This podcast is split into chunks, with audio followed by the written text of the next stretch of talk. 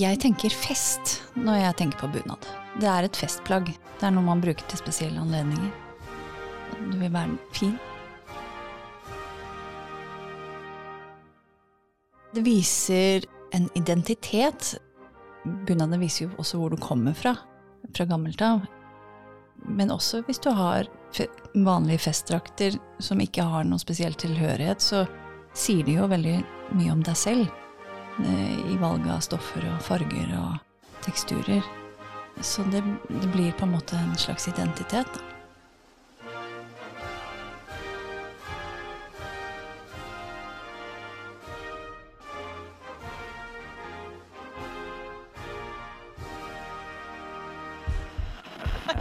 Hallo? Hallo?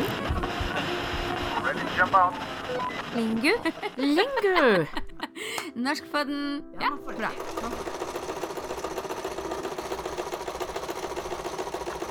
Jeg heter Tonje Ellertsen.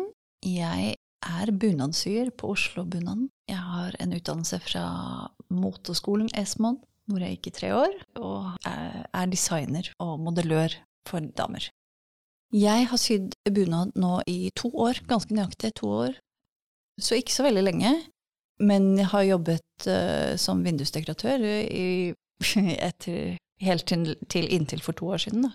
da var det jo midt i den pandemien. Vi ble sånn delvis permittert, og jeg og veldig mange andre begynte å revurdere livet, på en måte. Hva er det vi skal gjøre nå? Hva er det jeg har mest lyst til? Er det dette jeg skal gjøre resten av livet? Man fikk liksom litt sånn ekstra tid til å, å tenke seg om. Og tanken da jeg gikk på Esmond var jo at jeg skulle sy, så da er det jo det jeg må gjøre, tenkte jeg. Jeg må finne et sted hvor jeg kan sy.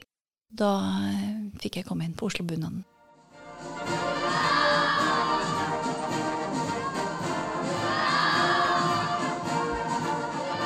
Lingu, lingu, lingu, lingu, lingu. Lingu, lingu, lingu.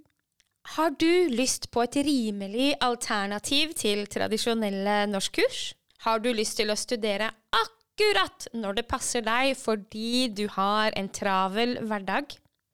Da er Lingus Single Player norskkurset for deg. Med Single Player lærer du på egen hånd, men du har også en lærer som gir deg tilbakemelding på progresjonen din, tekstene dine og uttalen din. Så gå inn på lingu.no og meld deg på Single Player nå! Du har ingen tid å miste, så gå inn og meld deg på singleplayer med en gang. Lingu, lingu, lingu, lingu, lingu. Lingu, lingu, lingu.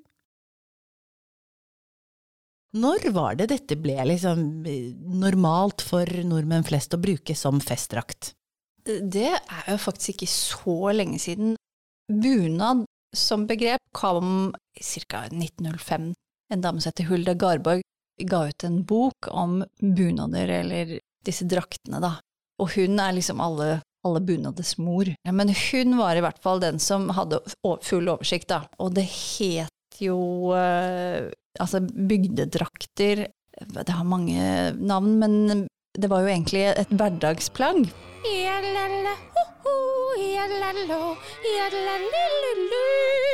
Sånn og det var også brukt liksom Ok, de kommer fra den siden av bygda, så da har de rødt skjørt der, og så har de liksom grønt der, og litt sånn. Det var, og, og fra gammelt av så brukte man jo også det man hadde, det kanskje det fineste man hadde.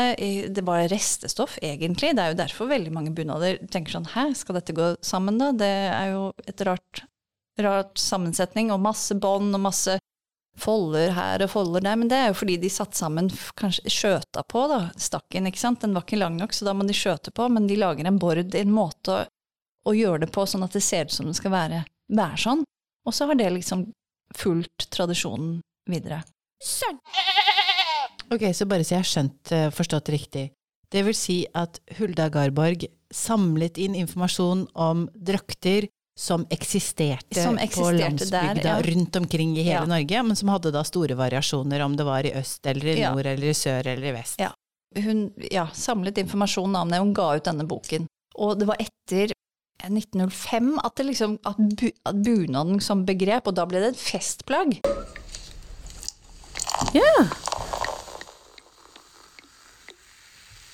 fra å gå fra et hverdags, egentlig et hverdagsplagg til et festplagg. Da fikk de nesten litt sånn finere stoffer inn, og da skulle det bare brukes Hva slags type stoffer er det da snakk om da? Da kom jo silke, for eksempel, litt mer sånn eksotiske stoffer. Før hadde det jo bare vært ull og bomull, stort sett.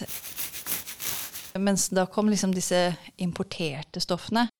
Eh, lin og ja, silke, da. Og da var det flere som brukte det som festdrakt. Det er jo egentlig en ny ting at alle, alle har det på 17. mai. Det var jo ikke sånn da jeg var barn. At alle Nei, hadde det. jeg husker ikke Nei. at 17. mai var en sånn bunad, men nå er det jo det. Nå er det bunad Overalt. for alle. Ja, virkelig.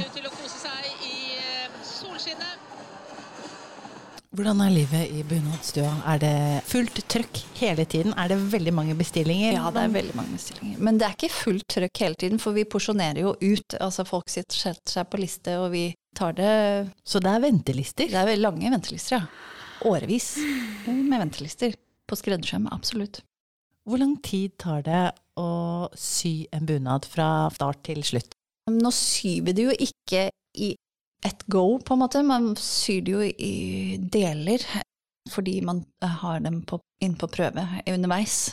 Men eh, til, man sier at man skal bruke sånn ca. 50 timer, da. 50 timer? Ja, på en bunad. Pluss broderier, som er da 250 timer. Hvordan er prosessen? Prosessen er kundene kommer inn eh, på time, og så har vi en sånn form som vi har laget av lin, for da kan vi drapere den på livet på kunden, for da får vi formen helt eksakt etter den kunden. Og så overfører vi disse målene til eh, et mønster, og så klipper jeg ut mønsteret, syr sammen vesten, og så kommer kunden inn igjen og prøver den vesten, altså i bunadsstoffet, da.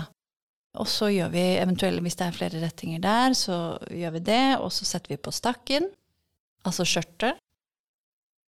Og så kommer de tilbake på en prøve, og da er, er det forhåpentligvis veldig lite eh, som skal gjøres, men det er greit å bare ha den, sånn at man får riktig lengde på skjørtet, og ja, hvis det er noe ellers kunden lurer på, eller vil ha Noen har jo litt ekstra ønsker, kanskje.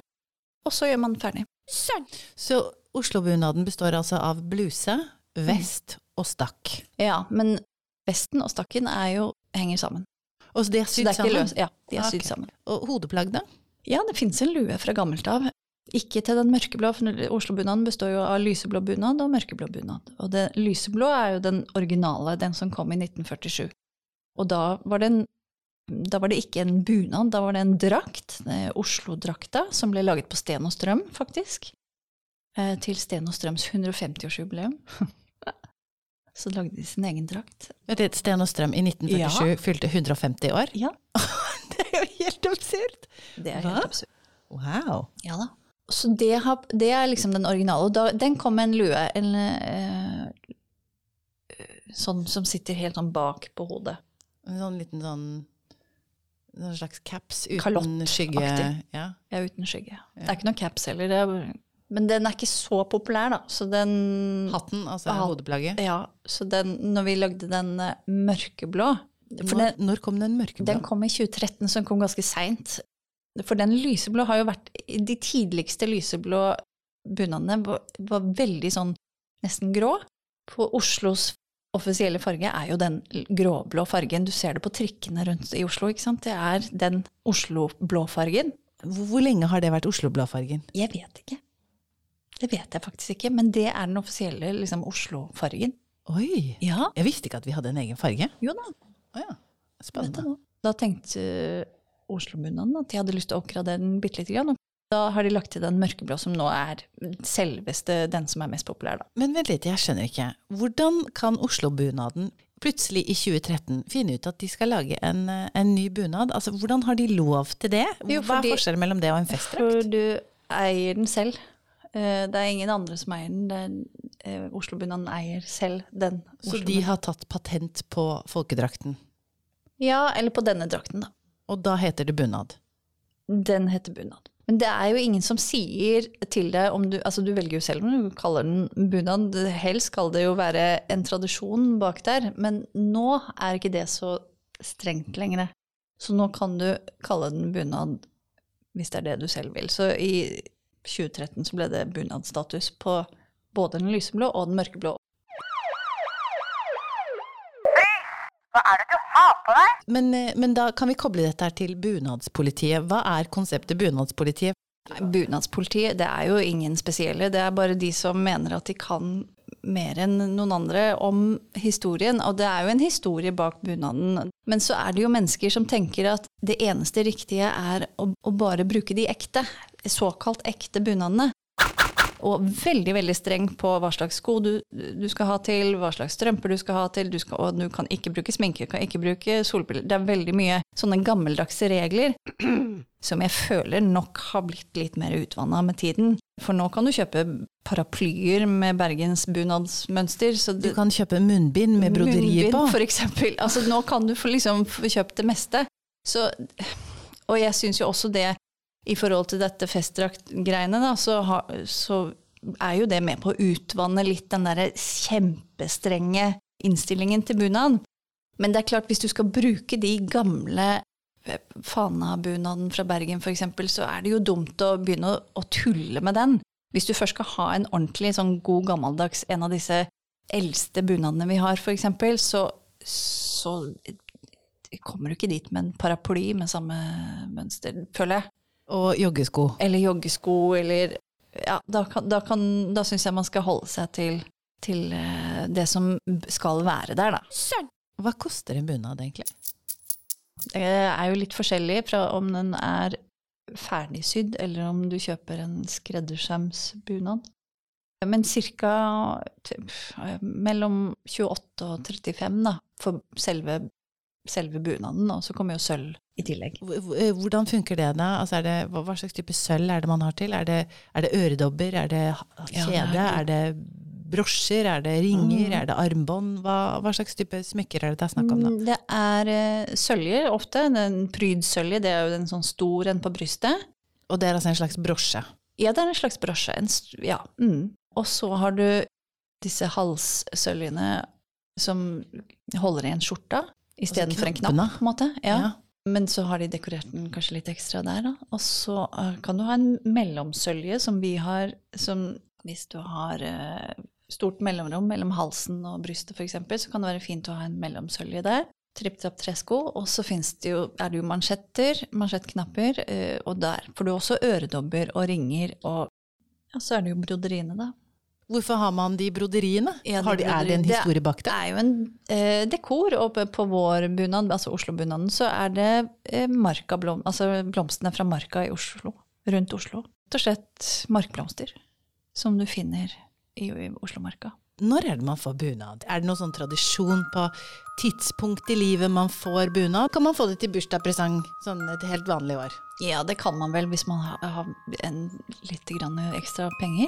Men det er jo en dyr gave å få, eh, så det vanligste nå er vel å få den til konfirmasjonen. Veldig mange jenter og gutter, for så vidt, med flere og flere gutter òg, får det til konfirmasjonen. Men jeg tenker også Jeg har veldig mange kunder som har fått det til 40 og 50 og 30, for den saks skyld. Altså store dager. Eller at de skal gifte seg i den og bruker den som brudekjole, rett og slett. Eller at, eh, at eh, de har arvet noen penger, da, ikke sant. Og så er det en investering. Er det noe som er absolutt fullstendig tabu å gjøre når det gjelder bunad eller folkedrakt? Er det noe man liksom bare ikke gjør det? Ja, det er det vel. Jeg, tenker, jeg syns ofte det er litt sånn synd med unge mennesker f.eks. som blir kjempedrita i bunad. Det har man jo alltid gjort litt sånn narr av. De som tisser bak en eller annen bil? Tisser bak en eller spiser kebab. Altså alt det der. Men, men uh, behandle det som et plagg som du er litt ekstra glad i, tenker jeg. Bare behandle litt sånn Behandle litt med respekt. Du hadde jo ikke sittet og spist kebab i en brudekjole din heller. Ja, det er sikkert noen som gjør det. Ja, det er ja, faktisk sånn.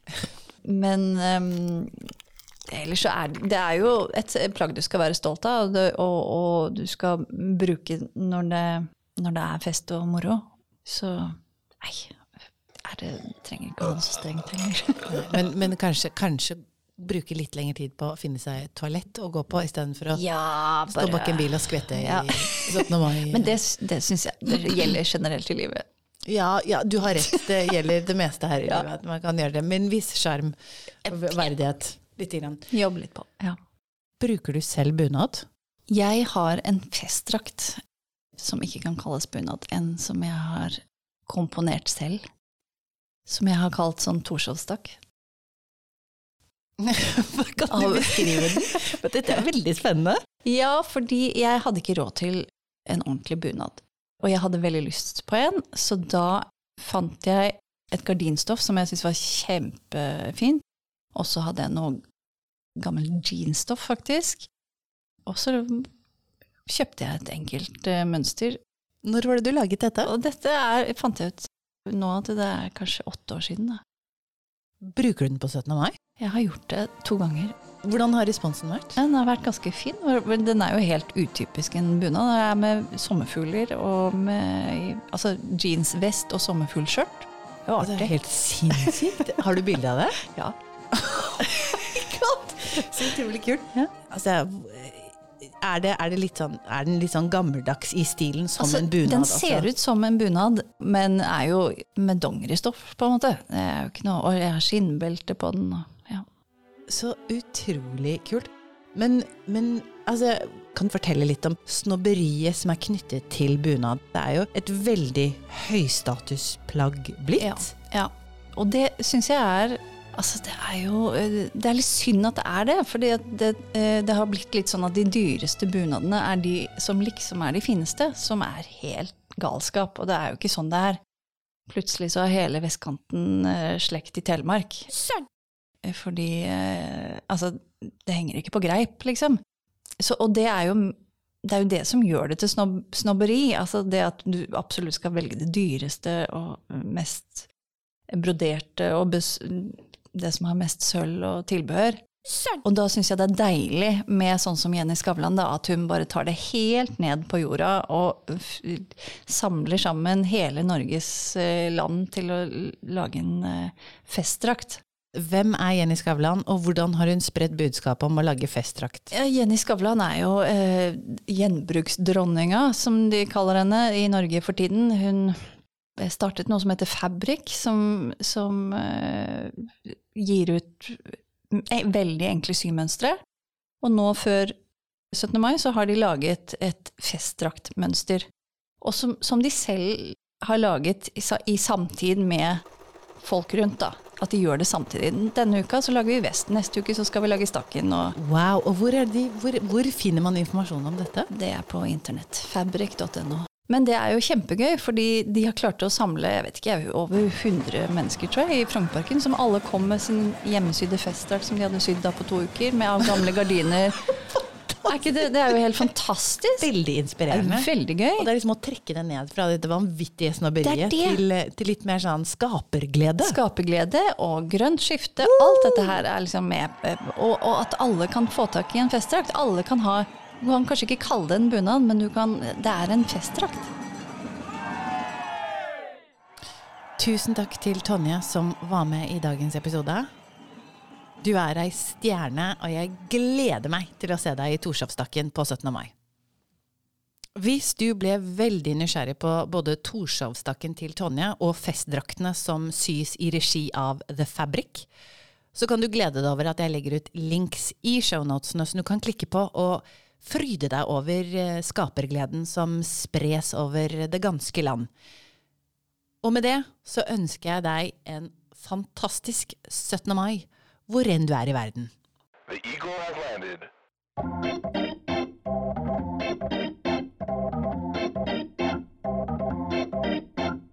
Tusen takk for at du lyttet til dagens episode. Og så er det tre ting som alltid som jeg må spørre deg om. Første er jo selvfølgelig å vurdere denne podkasten der du lytter til podkast generelt, hvis det tillater seg. For eksempel på Spotify. Da kan du gå inn på mobilen din, og så kan du gå inn på Norskpodden, og så kan du gi meg antall stjerner du mener Norskpodden representerer. Det er helt ok. Jeg har sagt det før. Jeg har ikke sånn kjempetykk hud, men akkurat så tykk hud at jeg tåler å få hva du enn måtte ønske å gi meg. Tusen takk for at du tar deg bryet med det.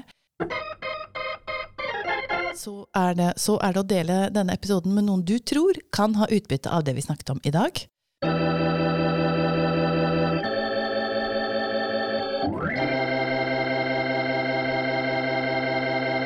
Og den siste tingen er jo å abonnere på denne podkasten.